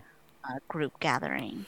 Well, speaking on that and speaking on like truth, I think in the film doesn't necessarily tackle it, but I think just by the nature of its setting, just by the fact that it's like set on this estate, like it's the it's the mother's home, but it's so isolated from everybody else that that is like privilege in and of itself. Like these this group of persons like they don't have to face the end of the world with anybody else. And Devon, you hit on this earlier when you talked about like, hey, I was at the shop and I had to wrestle someone for that last ham. Like and that's kind of a humorous line, but you can imagine that like elsewhere in the country, like if you're in a city or if you're in a suburb or really anywhere else, like it's probably a lot of chaos in the streets. Like it's a, probably a lot of panic. There's probably a lot of unrest, and there's probably a lot of bad actors that are like, "Hey, it's the last night on Earth. I can do whatever I want. There's like no repercussions." Um, so there's probably a lot of fear as well.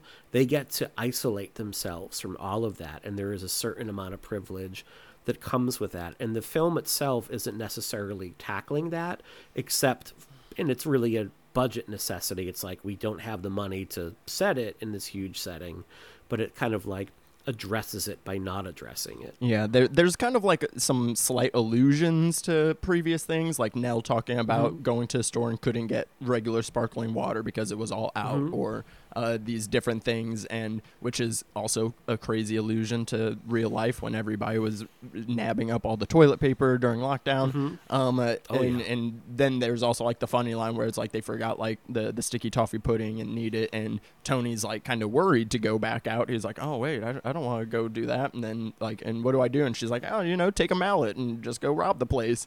Uh, it was uh, kind of like a a, a, a funny line, but but yeah, because I'm curious, Mike, because I mean we we did a lot of the Purge movies together, and since you're not a big fan of this one, um, if if there was a version of this movie where more of these like darker secrets and stuff kind of do come out, and then it kind of uh, descends into a little bit more chaos and like what if like they all like end up killing each other in the house and nobody takes the pill would that be more your type of movie for this and like kind of seeing more of the I don't think the so. pi- stuff in the streets as well honestly, I don't think I need that for this movie. I don't think I need to see the. I think it's a really because the acting is so strong.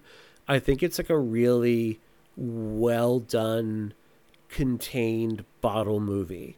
I think where it and maybe we'll have this conversation now because I think where it's pitched as like a horror comedy a lot of the comedy to me it fails to be funny in way too many instances. Like it just after that opening montage and after maybe like some of the dinner scene just none of the humor lands. Like some of the jokes they have like oh greta skipped school for this like oh that's so on the nose. Or the conversation where it's like oh we should have voted green party. Fucking conservatives like it's so on the nose that it's like man that's not really it just doesn't land. The example i have is at the end of the movie simon is tasked with getting his two twin boys a full can of soda. Eh, because he's promised them when you take the pill you're going to be able to like have a can of fizzy drink and uh, with a cold can of soda and that's and it's like done to exaggerated effect. At first like it's only one can of soda to share and you promise us a whole can and then it's like it's warm and then they spilled part of it so now you have to get one to top it off and make sure it's even. And like simon and it's well acted and it's well done and simon has like to comic effect or what should be comic effect increasingly exaggerated reactions to all of this but the humor doesn't land it doesn't play as funny to me you said this earlier when like Simon is like your good boy horror guy of the year. It plays to me as like this is Simon's last act as a father. Mm-hmm. He is going to the last thing he's going to ever get to do as a dad is get his boys a can of soda and god damn it he's going to make it perfect. And he's flustered and he's scared and he's trying to choke down his own fear. And his other son doesn't know what's going on with him but by god he can get his cans his kids a can of soda. So it doesn't really play as funny to me. It plays as a dad trying to do right by his boys one last time because that will be their last memory of him. What is a little bit funny is when they see art and he's like bleeding out and he and Nell are like, fuck the kids, and they grab their soda and choke down their pills and then give them back their Coke. That's funny. Like, that's the one thing that made me laugh at the end of this movie. But the rest of it, like, there's not enough humor in this comedy. Yeah, that that the soda can scene is honestly one of my favorite scenes of the movie. Like, Okay. I, I, I think it's a nice distillation of the mm-hmm. blending of it. Like like you know, and it and it's trying to and it's a it's a tough point of the movie to be trying to go for this dark comedy. You know, but I think just the simplicity of it does work. And like you said, like this is him still trying to be a good dad in the last ten minutes of you know his family's life. And like yeah, like uh, Matthew Goode's reactions, like when he like because he'll like take a pause in the hallway before he comes in back into the room with the sodas, and then like when he goes out and he like does like his like little like flailing thing. Uh, And then there's like also another shot where he's just like in in the pantry, like on the floor, just like kind of sitting there for a minute. Um, but I think it's a, a nice distillation of uh, uh, of the blending of it, of trying to still inject humor into this uh Yeah. into this really thing. Like I mean, this movie doesn't go for like big laughs, but like I giggle throughout the entire it, it- throughout Okay. a lot of scenes in this. Like I'm not like like yeah, I, I think calling it a, a black comedy is tough. Um, it's kind of more of a it's kind of more of a horror drama with some Yeah. sprinkles of humor in it. Like I wouldn't pitch this to somebody as a horror comedy like because that's like that's like that's like Tucker and Dale, you know. That's a horror Yeah. comedy, you know, versus like uh And I- but but uh, it works for me personally. But I think the issue is they do pitch it as a comedy. Like they come out and pitch this like this is a comedy, and I'm like, is it? Are you sure? Like I do the, you, you should be leaving. Are you sure about that? You know, like that's how I feel. Like comedy should be fun, and I just feel like there's not enough of that there. And hey, so much of it works. Just like that part is lacking to me. Hmm. What about your sense of humor, Nicole? Does this one make you laugh or giggle? Yeah, I think it's very funny and I but I I think it's funny because it is kind of disturbing. You know, there's a dead kid we imagine being cradled by the mom and the two his two brothers are more worried about a full can of soda. Um I, they don't know, I think, the gravity of the situation because they've hit him um, by keeping kind of his face obscured to Nell's chest. But, um, you know, they I, I think everyone knows that he's been exposed. Mhm. And the kids are like, oh, but our soda. That's really a great want- reveal, by the way. Yeah. Uh, it's it's horrible. Um, but I I I do find that funny because again, it's just about like what matters to people when they're dying, when it's the end. What what is their concern? Mhm. What is the thing that's on their mind? And um, you know, for for some people, it's hey, remember how we were in school together and you know there was a little bit of tension between us maybe why didn't you fuck me and then other people it's i was promised a full can of soda Yes. And yep. So I get it. And I guess humor is subjective. And I find like a lot of humor in really dark things. And this should land for me. And I just don't know why a lot of it doesn't for some reason. Um, I don't know if it's Art's face for some reason. like there's just something about he's a cute little kid, but there's something about his face that by the end of the movie, I'm like, I'm sick of looking at you. Um, and he's a cute kid and he's a great actor. But after a bit, I'm like, all right, stop with the righteous indignation, kid. You're 11. Sorry. Part of my frustration, he gets all of like the most moral lines in the movie. Mm-hmm. And I feel that's definitely a choice. Like you're giving your son all of like the morally most righteous lines in the movie. Like, of course, all the homeless persons should have the pill. Like, yes, of course they should. Why is it only like this 12 year old boy that is having that lines? Like, when James is talking to him about like this is the line of work I do as a cancer doctor. Like I've seen people die horrible deaths. Sometimes like they're in horrible pain and they choose to die because pain is why people want to die. He's like, You're supposed to help people and you're not helping anyone. And it's like, Oh, kid, like you're not wrong, but you're also 12. It's like, it's not, I don't know. Like to me, and I think what a difference like two years makes. Because this movie comes out in 2019 and the lines about like what if you know what if the government's wrong? What if the scientists are wrong? Like what if they're lying to us?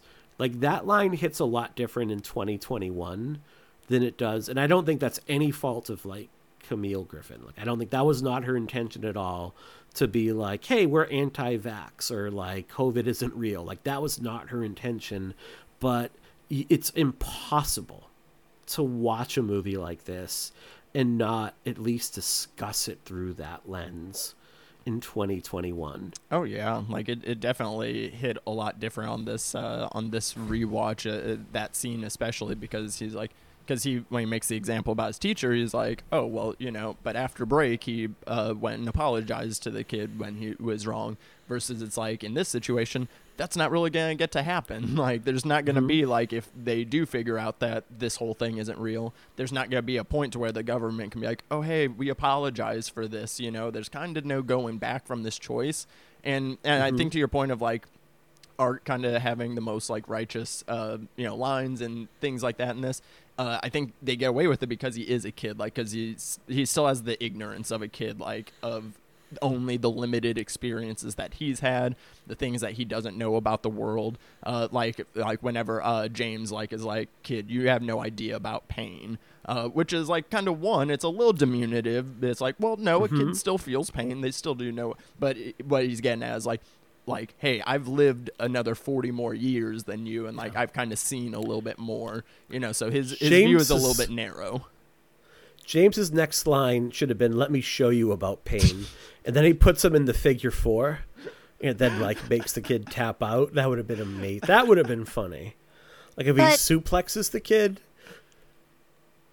But I think that we're getting into the conversation, and this is something that Devon mentioned at the very beginning.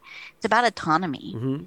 Kids aren't able to make the choice whether they want to take the pill um, the parents are the ones saying no you, you're going to you have to um, and even if it is in their best interest um, you know it is stripping someone of their ability to make a choice and we see that with sophie when we discover that she's pregnant mm-hmm. she doesn't want to take the pill but she's taken you know by being there she's part of this group and she's agreed to do this but she can't change her mind yeah. as an adult um and you know I, I i think that that's where i the complexity of the conversation comes in because th- as go ahead no you first fin- i'm sorry finish that thought um because i mean even a doctor um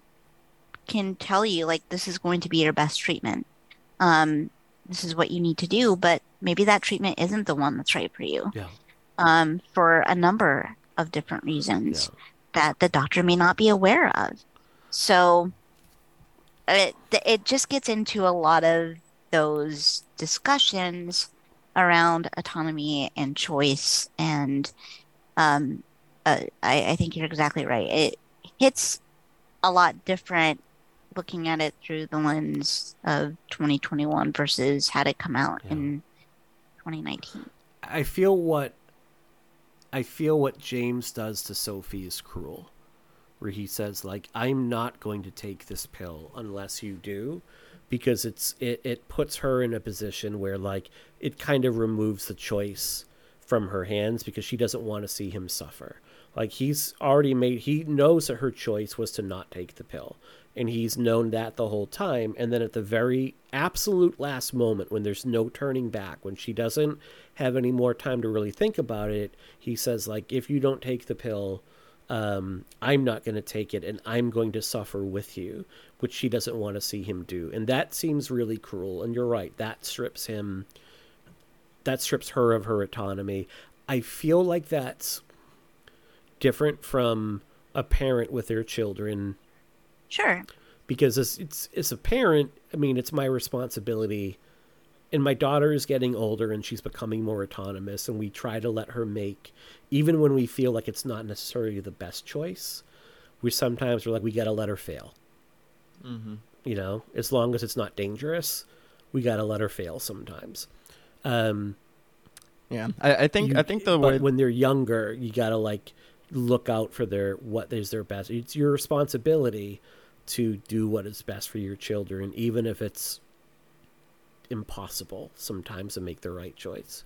Yeah, I, I could see what they were going for with Sophie in kind of linking it to her being pregnant and like then it kind of with you know a lot of the conversations that we've had about abortion uh, recently and you know so it's like I can see where they're going. I think the misstep is they could have used this character to do a little bit more to like kind of make a bit more of a statement because like you said like it's then just like kind of stripped away from her uh, in the end. Like he basically does what um I, I hate when people propose to their spouses uh, at like at like large events like at a concert or a game or something. It's like no you're setting them up. Like that's not fair you know? Like it- you're, you're in your mind that's a sweet thing. And in james's mind he's like oh i'm trying to be romantic. I'll suffer with you not thinking like no no no she doesn't want to see that for you either so of course that's going to affect her decision you know so it's like I, I- do kind of wish um, that they did uh, a little bit more tying, uh, you know, the autonomy. Like they kind of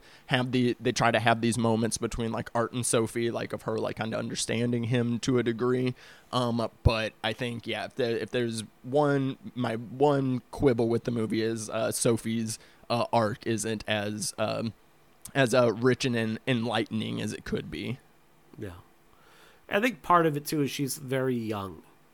Like that is one I think it it's it's hinted that she is like a very young person. I think at one point I'm trying to remember like on They the make board they make a a pedo, they make a joke. they make a pedo a pedo reference on the Scrabble board. Kirby does that, uh, and poor Kirby gets completely sidelined. Like she gets champagne drunk, passes out, and is like eliminated from the story until there's like five minutes left.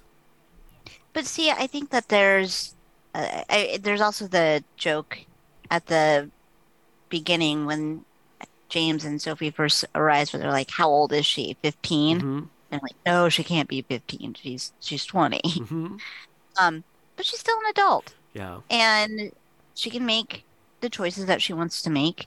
And I, I mean, I'm not saying that parents shouldn't be able to make decisions for their kids. hmm Um, obviously, they should. Um, parents have to operate in the best interests of their kids, um, and often have more knowledge and foresight into those choices than their kids can have in those moments. So, but I just I agree with Devon. I think that there could have been a better way to really expand on all of this and make it much more fulfilling, especially related to Sophie, because she's just kind of there as a representation, I think, of something, as opposed to Yeah.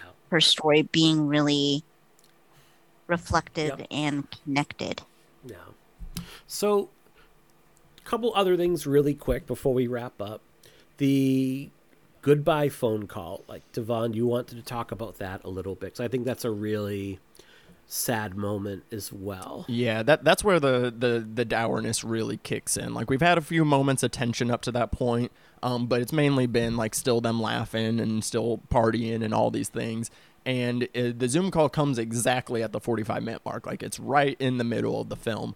And this is the part that felt the most uh, pandemic esque to me because one, Mm-hmm. like I mean, who benefited more from uh, the pandemic than Zoom, uh, for one, but then uh, it, it, it's this interesting you know idea of like you know the the grandma is separated we don't exactly know like they say she's far but they don't exactly explain uh you know why she's not with them um but it's like you know they're Bridge Club.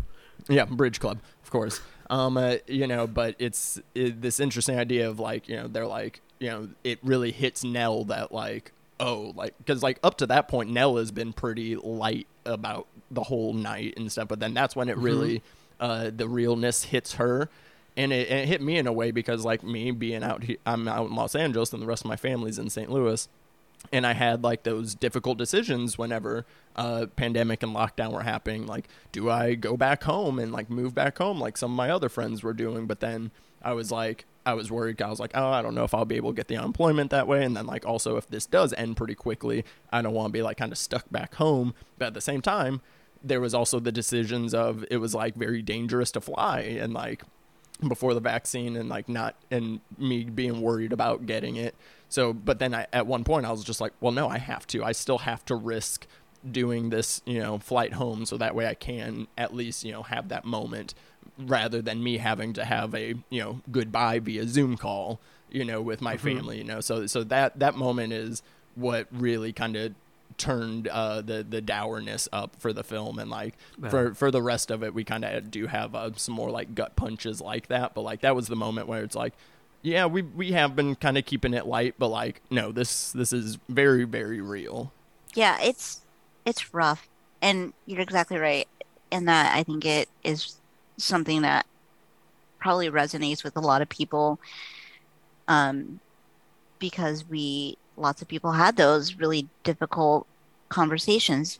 If it wasn't a goodbye conversation, it was, is this a goodbye conversation? Maybe their loved one was sick, and you never Yeah. know what would happen. And so I, um, it is really rough, and, and I think Nell's reaction to it really hits it home with how hard she's finding it too, because she's been very much like, let's keep this light, you know, truth and love, and let's have this be as positive Mhm. of an experience. But I think this is where she's wrestling with the reality of my mom is going to to be dead. I'm going to be dead.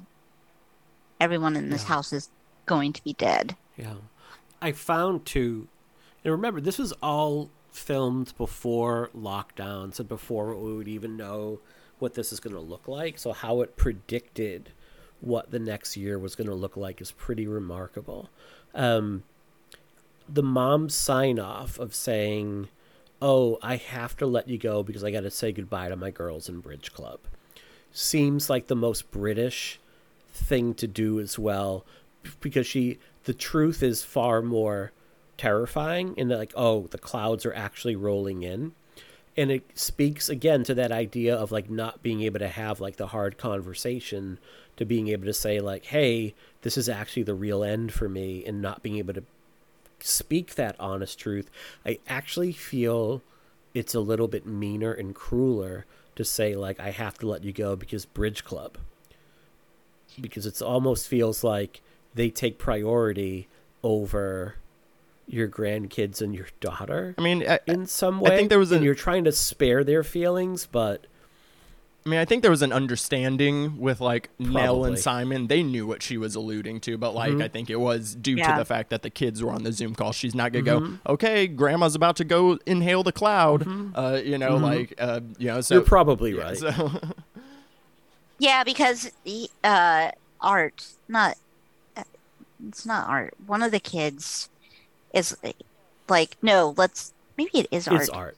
Um, It's like call yeah, her back. Call her like back, yeah. yeah, Art yeah, is like call her And back, s- and he gets adamant about it. It's like art, slow your roll, dude. yeah, but Simon is very much like we Yeah. can't. Yeah.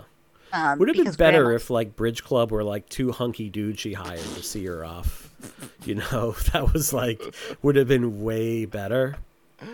But you know, that's what That's- that's what Grandma's Bridge Club was. But I mean that is, that is one uh, thing that is kind of missing from this is like if it's the end of the world, wh- wh- where is nobody? Why is nobody fucking? Like there should have been cutaways to people like fucking in the bathroom. Like this is your last day on earth. Like That's what Sandra was saying. like there there so that, that that is one that would have been very funny if grandma's like, okay boys, one more time.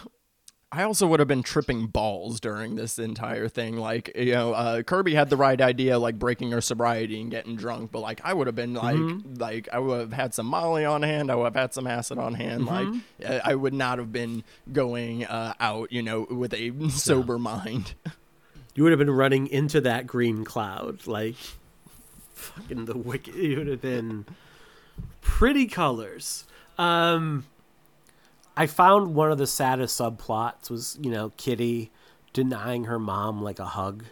Um, it just seemed mean and just like why won't you hug me like you're wearing my college fund on your feet. It's like oh well kid you're not going to college. Sorry, kid. Like, college ain't in the cards. You didn't even seem that bright anyway. Um, definitely big Veruca Salt vibes there. And again, what made it worse was like,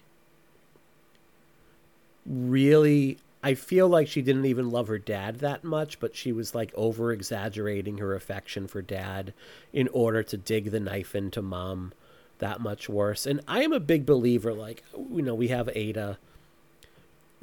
I'm a big believer in you don't make your kids hug someone just because like someone asks them to do.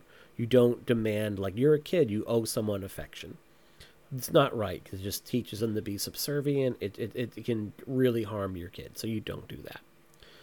Um, but I still found this really heartbreaking, and I found it like when the parents are dying, and she's like, "Please just give me a hug," and she's like, "Nope," and runs out to get her doll, and her parents are like paralyzed, and then when she comes back and they're both dead, that's when she can hug her mom, and yeah, that that to me was the saddest part of the whole fucking movie. I still found it very heartbreaking, but it wasn't mm-hmm. due to Kitty not loving them. I I saw it more as like this was the result of Sandra and Tony not preparing Kitty, uh, you know, for the moment properly. Like throughout the entire movie, they don't really, you know, again, like Sandra is kind of one of the ones that keeps trying to cover up the situation and things like that. And even when they, uh, her and Nell sit down with the kids earlier, like Nell's the one doing the talking, and Sandra's just like, "Oh, you love us, right?" You know. So it's like I sa- saw it just as like they they didn't prepare Kitty for like, hey, when the moment comes, this is like what's going down and Kitty still not being able to wrap her head around it, even in the last moment, still being like, "Oh wait, no, I got time. I need to get my doll, or I got time. I need to do this." Uh, versus like I didn't, I I never read too much into it, and uh, as far as like her lack of affection for the mother, I thought it was more Sandra's lack of preparation for her. I think it's Well, a bit of I- both. I I see that. I also think she's a spoiled kid. Yeah. And I think spoiled kids, especially at that age, probably have this idea of I don't need to worry about anything Mhm. because that's what parents do. They take care of everything. Nothing's going to affect me. Nothing will hurt me. Um, and they kind of doubled down on that by not preparing her. And so I think she just has this distance of like what is actually happening and what will happen. Um, and I, I do find it heartbreaking at the very end when you see her kind of cuddled up with her mom. Mhm. Um, it's very, very, very sad. Yeah, it is. So the end of this movie, very end, you know, we we go through everything. We feel the whole family is dead. You go like that slow roll through the home. You pan to Art's face, and it's an indeterminate amount of time later. Like we know it's not the next day. Like the snow is falling. You kind of get the feeling it's maybe been at least a few days, maybe longer. Art opens his eyes. What do we make of the end of this movie with Art surviving? Keira Knightley has said like it's supposed to represent the resiliency of the younger generation as they tackle the issue of climate change. I feel like that sounds like a bunch of horse shit and I'm not buying it. Like sorry, no, I'm not. I mean, No. I don't think it was a couple days because they they took the pill. It was around like midnight, one a.m. So I assumed Mhm. it was like maybe like five hours later, like when the sun was coming up and like and Mm. and the snow was falling because it, it happened like in the middle of the night whenever um, everybody was doing the things. Um, but uh, I I don't love I don't love the the the ending because I think it's uh, the movie's already kind of been a bummer this whole time, and I don't think it needs like one extra sting to like make it even worse. Um, because you know, because I think with it being kind of a grim, dour movie, um, I think it would have been fine that it's just like, oh, our quote unquote happy ending is everyone's dead, um, you know, at the end. So it's like, um, uh, so I, uh, I think it would have felt more in line with it, and because I, I think what they're kind of implying, because they say earlier in the movie though, like we the cloud has hit other places before, so we already know that the cloud does kill people and stuff. You know, so I think the only thing with this was like I don't think it was revealing that it wasn't real. I think it, if anything, it was like Art only like somewhat got infected during that that one scene which uh, that's the scene that gets me in this movie with whenever Art discovers uh, the car and uh, Simon has to get him. That, that's the scene that breaks me. I, I thought I was gonna get through this rewatch without crying again, but like it, it got me again. So so I think during that scene he was only like maybe partially infected, and that's why he still woke his eyes up. Because I still believe that it's real because we heard in other instances that it has hit other places already and nobody survived. So like I but it, it just sucks cuz like he's going to grow up with his family and maybe he isn't the only person in the world that didn't take the pill and maybe there are some survivors but like uh so like I don't know. I just don't think they needed it to raise these extra questions. But why do we think that he's come back as art in art form? I don't think you're meant to think like he's come back as a zombie. I don't think it's. a See, zombie. I that makes me feel better Okay. Oh. about, about there it. are some like deleted scenes and alternate endings that are pretty much Right. the same thing and it's him kind of going through the home as art and i think there's like a radio that plays like hey if you survive this here's where you should go like there are other survivors um and it's pretty much a play like all kind of have the same ending there's nothing where he like wanders into the street and then like chomps on somebody and then says brains which you know so i don't think it's that kind of movie. Um i think you're meant to and i guess that gets to my thing i said earlier like what a difference a couple years makes. It calls he's the one person who is like i'm questioning the scientists like what if the good scientist died and we've been left with all the stupid ones that uploaded the wrong files? Like what if the government is lying to you you know what if this is a great government reset? And like like what if we kill off 95% of the population take all their land and wealth and we get to keep all of it and then we'll just start over again? I wouldn't put that past some governments would you? Um that is like what it feels like it's possible the end of this movie could be saying like based on when it came out even though it wasn't written or filmed maybe with that intention it's hard to not read a little bit of that into it Well, and I think that it's also the ending that some people have talked about it Mhm. being more pointed in terms of being anti-vax Yeah. because he's the one person who had issues with the pill Mhm. and um so I I don't know. I I agree with Devon that it does just it's just one more layer of oh shit um to what has been kind of a you know a roller coaster hill of Mhm. just upsetness yeah um but i i i kind of like that it just ends on an, an even sourer note of now here's this kid that is going to see everyone he's been with dead his family dead and have to figure out what he is going to do um and i like that the film doesn't even bother like it it ends there No. we we don't have to take a journey to see him connect with other survivors because this could have been a two-hour movie, Mhm. and we could have had that, but cuts off Yeah, and it's a nice tight 90. yep. They even make a reference to the road, Cormac McCarthy and the road, and they're like, I'm not going through that post apocalyptic shit. And they I think that's great that you don't see that here, that you're not getting any hint of it at the end of this. It's like, nope, he wakes up.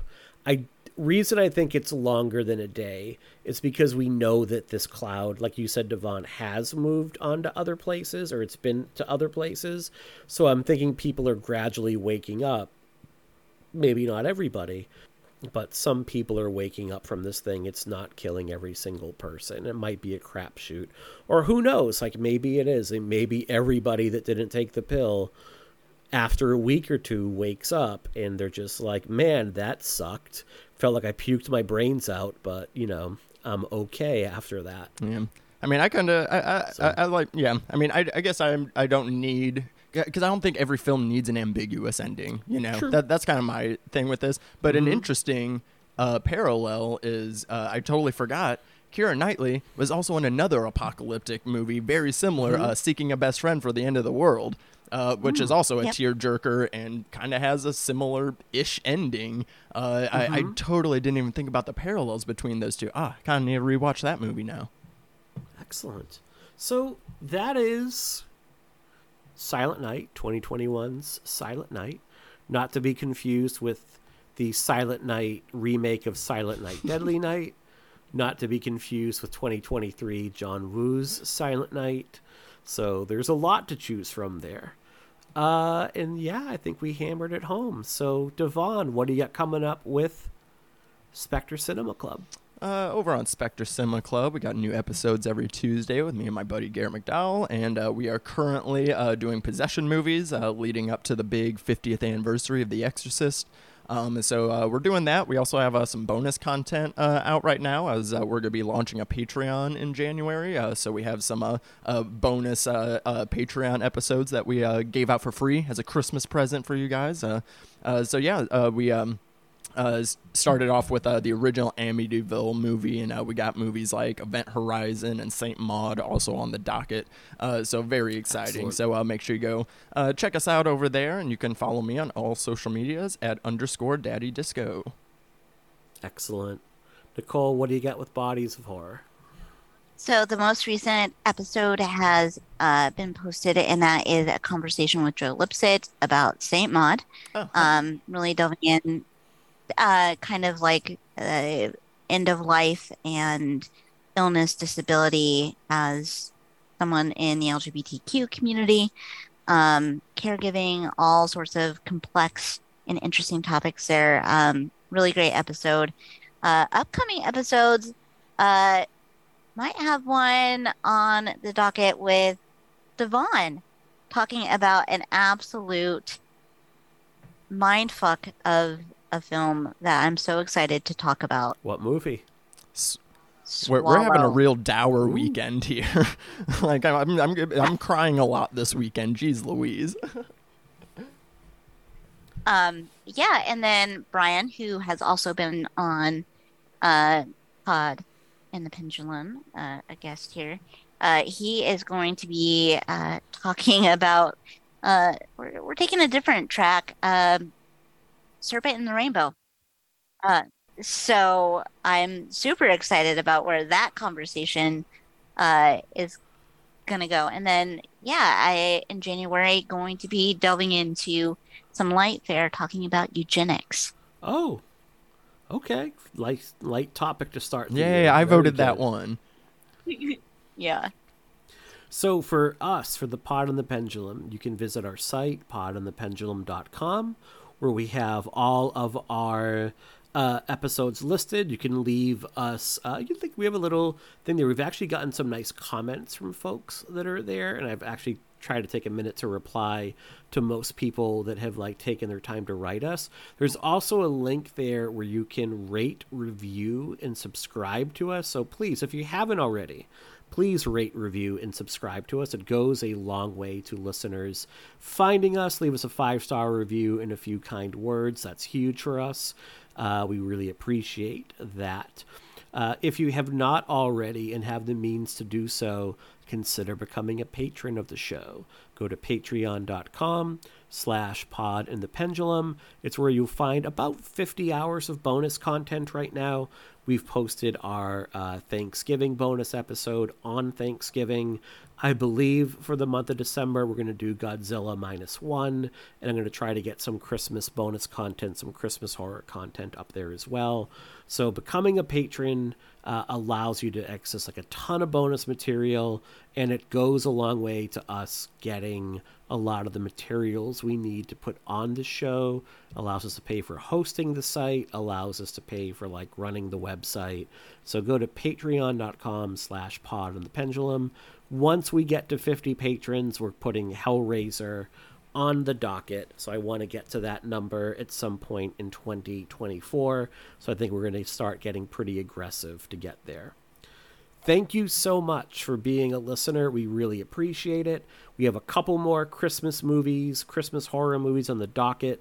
We'll be back next week with Krampus. I covered that movie for the Patreon, so I think we're going to have a different crew talking about that movie.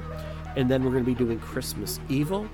The following week on Christmas Day, Stephen and I are covering A Muppet Christmas Carol. After that, it's our top 10 horror movies of the year for the new year. And then we're starting our next franchise in early January. We're covering all of the Universal Frankenstein monster movies, which I'm really excited to cover. I've already started my notes on those, uh, and I think those are going to be some pretty fantastic episodes. Brian and I have got some great stuff in store for that. Thank you so much. Thanks to my co hosts, Brian and Devon. We hope you've enjoyed our topics.